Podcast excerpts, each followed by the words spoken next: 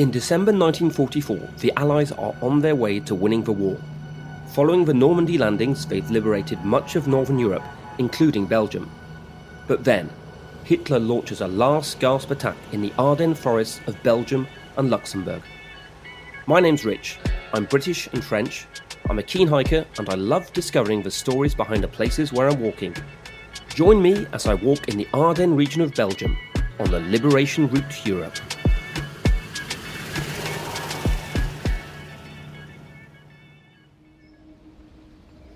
I'm here in the Bois Jacques, a wooded area about three miles northeast of the Belgian city of Bastogne. There's a thick fog in the air right now, but I can still make out the pine trees around me. They're tall and thin, fighting with each other for space and light in this dark wood. Here, the atmosphere is heavy, heavy with the weight of the past. The sound of footsteps is muffled by thick moss covering the ground. Every now and then, I can hear the crack of branches. In front of me, I can see a series of foxholes, which are quite simply holes dug into the ground. It's incredible to think that around 80 years ago, American soldiers used these foxholes to protect themselves as they resisted the last assault of the Nazi forces. Bastogne had been taken under siege, and this was the Battle of Bastogne, a key combat in the Battle of the Bulge, a strategic battle that has forever marked the history of the Ardennes region. It's the 16th of December 1944, and in Bastogne, a German assault is still only a rumour. But in the hours that follow, the roads become filled with people fleeing to escape the fighting. They're heading for Brussels and the interior of the country. Just imagine, people are everywhere, in carts, on bicycles, on foot. It's cold, really cold. As they retreat, they spread the news. The Nazi troops have attacked. There are 300,000 of them a devastating, coordinated attack across the front line from Monschau in Germany to Echternach in Luxembourg.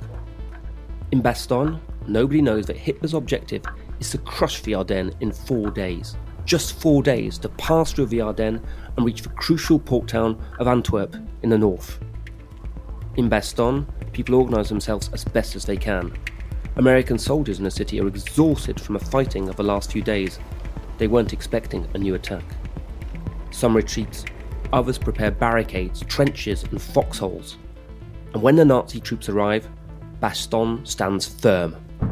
This small town is quickly surrounded and besieged. It becomes a symbol of resistance. While neighbouring towns such as Saint Vith resisted after valiant battles, they were eventually evacuated. Bastogne must not fall.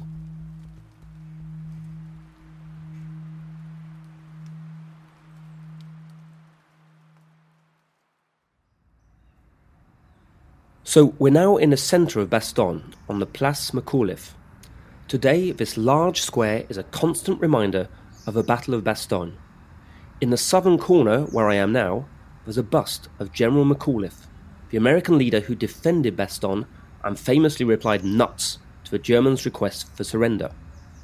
The 101st Airborne Division and other American units then managed to hold off the German attacks until the arrival of reinforcements from General Patton's Third Army. General Patton reached Bastogne on the 26th of December 1944, and that evening the siege of Bastogne was finally over. The town was partly destroyed.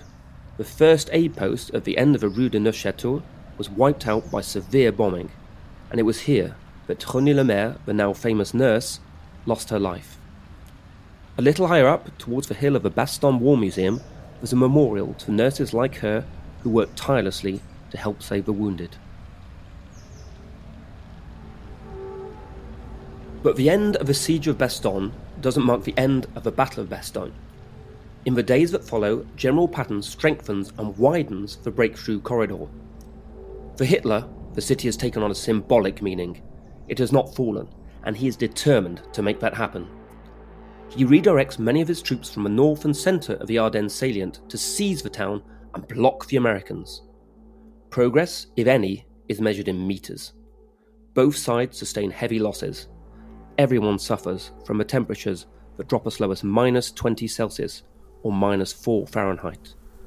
Snow falls continuously on Bastogne and the surrounding area, covering the ground with a layer of up to 50 centimetres. The cold makes it a challenge to get rest or sleep, and the soldiers don't dare light a fire for fear of being targeted by the enemy. It's in memory of this second part of the Battle of Bastogne that a tank stands next to the bust of General McAuliffe in Bastogne's main square. A Sherman tank that belonged to the 11th Armoured Division and was destroyed on the 30th of December 1944. General Patton also has his own square and memorial in Bastogne. He marked the history of the town with a military operation that is still remembered today. In his opinion, it was the most brilliant operation he ever carried out and the most brilliant success of the war.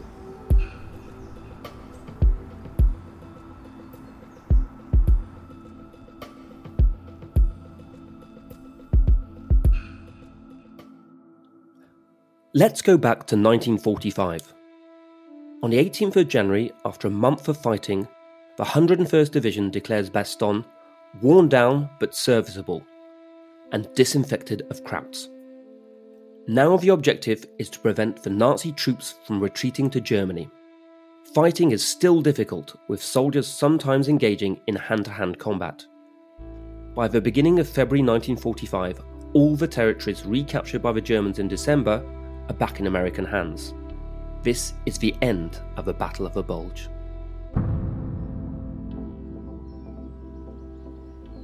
As we walk through the tall pine trees here in the Bois Jacques, we remember the victims and all those who lost their lives in that battle.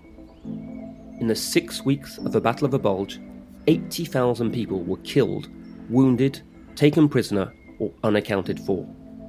More than 3,000 civilians lost their lives. On a hill just northeast of Bastogne, the Bastogne War Museum and the Mardasson Monument commemorate the fighting, the dedication of the soldiers and civilians, and the horror of this battle.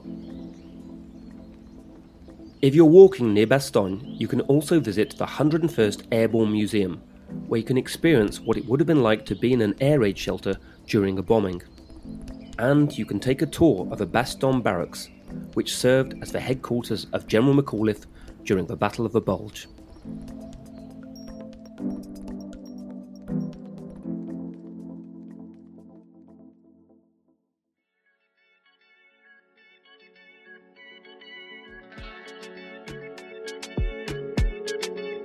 Thank you for listening to this episode.